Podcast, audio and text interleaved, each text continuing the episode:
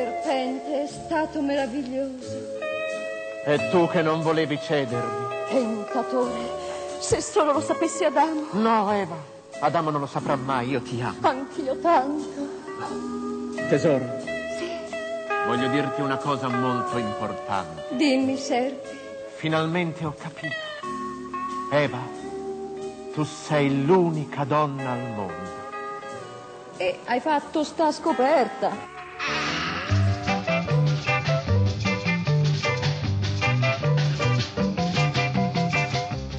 Questa puntata dedicata all'italiano da ridere, anche il saggio non poteva che essere a tema. Abbiamo scelto allora un libro comico, un libro comico che però si presenta nella copertina e nel titolo come un dizionario il dizionario Donna Italiano, Italiano-Donna di Dario Cassini, pubblicato da Cairo Editore. Dario Cassini è diventato noto al grande pubblico partecipando al programma televisivo Le Iene, all'epoca in cui era presentato da Simona Ventura, e poi anche ad altri programmi televisivi di grande successo come Zelig o come Colorado.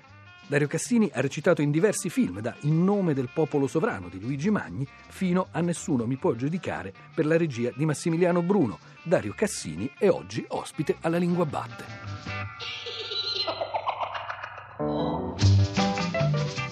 Com'è nata questa idea? Eh, vivo in Umbria oramai da, da, tantissimi anni e spesso mi capita nei periodi di non lavoro attivo, cioè di non televisione, di non tournée, di ospitare degli amici o umbri o romani transfughi i quali hanno sempre costantemente problemi con le loro mogli, fidanzate e compagne.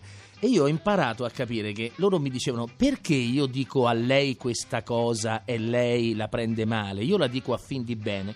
Abbiamo iniziato a sperimentare quale fosse il risultato alle orecchie di una donna di una frase pronunciata da noi e da lì i miei amici hanno cominciato a fare pace. Quindi ho scritto una serie di parole, i famosi lemmi, come nella vostra trasmissione sì, si ama apprezzo. dire, ehm, che corrispondono esattamente a ciò che io sostengo, che una bottiglia di vino o un colore o una temperatura, per quanto sia la medesima, verrà percepita diversamente. Donde?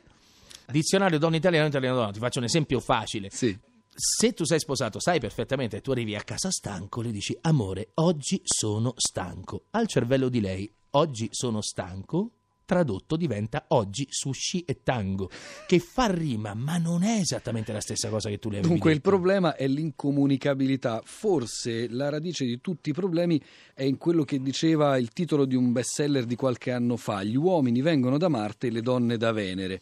Che conseguenze lemmatiche ha questo Dario Cassini? Allora, sui Lemmy, non lo so, Lemmy, mi, mi, immagino che tu ti riferisca a Lemmy Bruce, che era un famoso comico americano.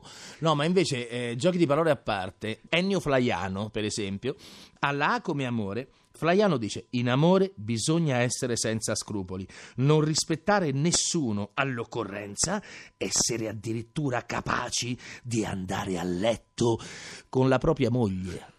Però c'è una tradizione che comincia già dai proverbi medievali, quelli proprio nei volgari che precedono anche la lingua italiana comune e arriva appunto fino a Ennio Flaiano passando per Oscar tu il, Wilde. il volgare a che periodo lo ascrivi? Cioè, prima o dopo San Francesco che abitava vicino alla sede Rai di Perugia? No, perché io pensavo che tu alludessi alla volgarità del volgare, ma quello sarebbe un discorso un po' complicato di filologia romanza. Intendo dire, non è che è un po' facile cadere in questo tipo di demonizzazione, di ironia? Non è un po' maschilista, Guarda. Cassini? Diciamocelo qua, tanto non ci ascolta nessuno, prego, sottovoce. prego. No, perché il costume sociale ha messo davvero il maschio, ovvero io, ovvero tu, e vado sulla fiducia, e, e ne, stia- e ne stiamo parlando insieme, in una posizione nella quale non c'è sudditanza, c'è sinceramente timore di imprendere l'impresa, come direbbe Pupi Avati.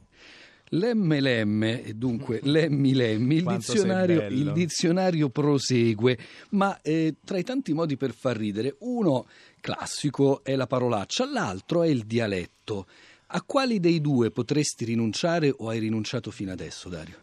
In realtà io ho dovuto rinunciare a Satana ed a Satana, in quanto sono stato preso in giro dalla mia famiglia quando all'Accademia d'Arte Drammatica fui costretto a dire e quindi sarebbe colonna, inchiostro, bosco e queste cose qui. Quindi ho rinunciato senz'altro al dialetto perché sono nato e cresciuto a Napoli fino ai 16 anni, poi sono andato a Roma, ho avuto un interludio diciamo così guazzabugliesco con la città di Milano, ho transitato per la Toscana e finalmente sono arrivato in Umbria da dove trasmetto. Quindi al dialetto ho rinunciato, alle parolacce rinuncio per principio e mia madre mi ha detto io ti stimo come comico perché avendo una formazione classica io ho avuto la fortuna di lavorare con Giancarlo Cobelli in teatro, con Castri, al cinema addirittura sono stato protagonista con Mario Monicelli, ho un passato serio, non adesso che faccio un po' il calciatore e un po' la velina.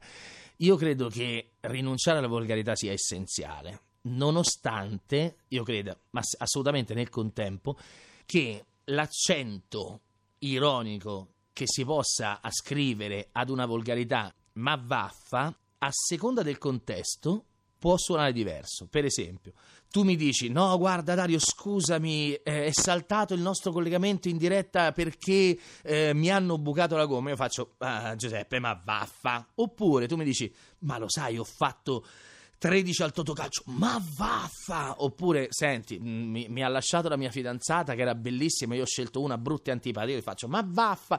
Ogni accezione diversa come tono e come contesto possono in qualche misura creare l'indultino della parolaccia.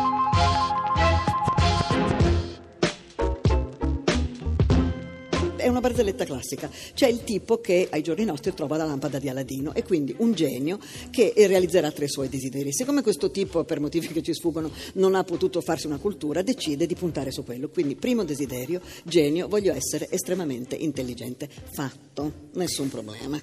Subito si ritrova che sa fare il cubo di Rubik con una mano sola, eh, che sa fare tutto, risolve le radici quadrate di qualunque roba, che messo davanti a una lavatrice riesce non soltanto a capire qual è il pulsante per farla partire, ma arriva addirittura a rendersi conto che quando è tutto finito la roba che c'è dentro bisogna stenderla, che questo è il vero salto evolutivo dell'Homo sapiens sapiens. Secondo desiderio, voglio essere ancora più intelligente e però anche colto, fatto, nessun problema. Rilegge la relatività, questa volta la capisce anche, diventa ricco coi quiz televisivi, risolve il terzo teorema di Fermat, gli danno il Nobel per la matematica, risolve la crisi finanziaria mondiale, gli danno il Nobel per l'economia, trova la cura per il cancro, gli danno il Nobel per la medicina, eh, risolve la crisi del Medio Oriente, gli danno il Nobel per la pace, rimette in sesto all'Italia, gli danno il Nobel per la fantascienza, suppongo, insomma si rende conto che vale la pena di giocarsi anche il terzo e ultimo desiderio. Genio, voglio essere ancora più intelligente, ancora più colto e però voglio diventare anche intuitivo, fatto.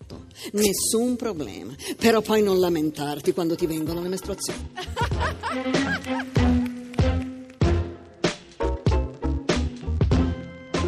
proposito di maestri, il tuo libro, questo mi ha colpito, è dedicato a Giorgio Faletti. Ecco, quali sono quelli che possono essere considerati i maestri di comicità in Italia e quali proprio i tuoi maestri di comicità, Dario Cassini? Per Giorgio non bastano poche parole, nel senso che a te sembra giusto che un uomo che quando noi eravamo ragazzi era uno dei comici di punta, che è stato un grande presentatore televisivo, che si è presentato con l'Italia all'oscuro della sua valenza di musicista, con un brano difficilissimo, un reppettone in quattro tempi e vince Sanremo con un brano di denuncia.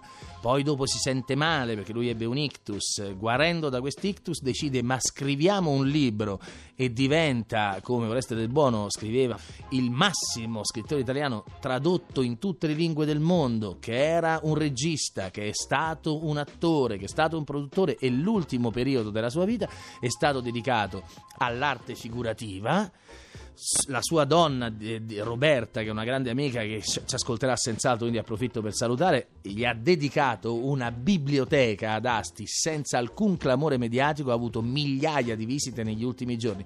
Perché non è considerato un intellettuale? Un grande intellettuale solo perché gli altri intellettuali non gli hanno concesso il diritto all'ingresso nel club degli intellettuali. Io sono arrabbiatissimo per quello che la critica ha fatto a Giorgio, per questo gli ho dedicato il libro perché lui sarebbe molto contento di questo questi maestri delle battute che sono rimasti a volte nei libri, a volte come nel caso di Marcello Marchesi sono anche andati in televisione a recitarle, sono un filone al quale ispirarsi? Beh, ti darò una notizia, io sono in linea di sangue il nipote diretto di Dino Verde, che due risate ce le ha fatte fare. Amorri e Verde. Amorri e Verde. Zio Dino diceva l'amore è come il caffè, va consumato caldo, perché se è freddo non è buono, ma se provi a riscaldarlo fa veramente schifo.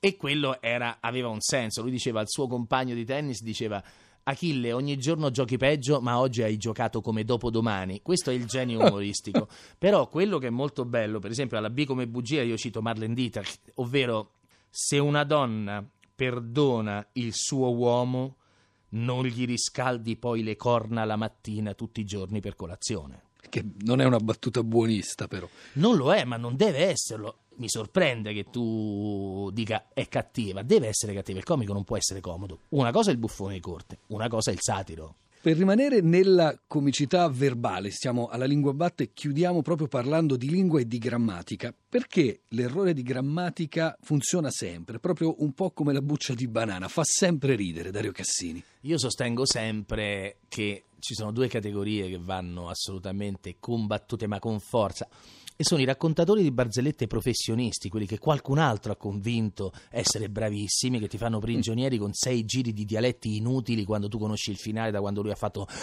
la conosci? Sì, dovresti dire sì, la so, lo so, però di solito pesano 100 kg e si chiamano Mimmo eh, quindi è difficile riuscire a Molto permalosi i raccontatori molto, di molto barzellette. permalosi, è vero.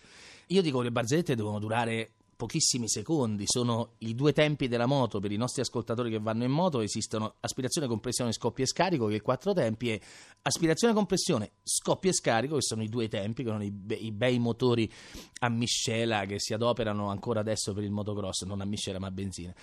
La barzelletta deve essere secca, deve durare pochissimo, deve essere Pronto, signor Zuzuzu? Lei è la mia ultima speranza per un prestito. Fine, cioè deve finire così. Ho una cicogna che vola nel, nel cielo di Roma e nel becco della cicogna c'è un fagottino all'interno del quale è contenuto un vecchio di 94 anni la cui candida barba bianca incespica nelle parabole di- de- della televisione sui tetti di Roma. Il vecchio guarda la cicogna e gli dice: Ah, Cicò, oh, vuoi capire? Se siamo persi. Ecco, la barzelletta deve durare molto, molto poco. Adoro le barzellette che durano meno della presentazione delle stesse. Eh, per quello che riguarda il concetto di comicità verbale con gli errori di grammatica, appunto, se io lo saprei, te lo dissi, è un motivo sufficiente per Per chiudere qui l'intervista. e soprattutto per cambiare stazione, ma non fatelo, perché la EIAR conta su di voi.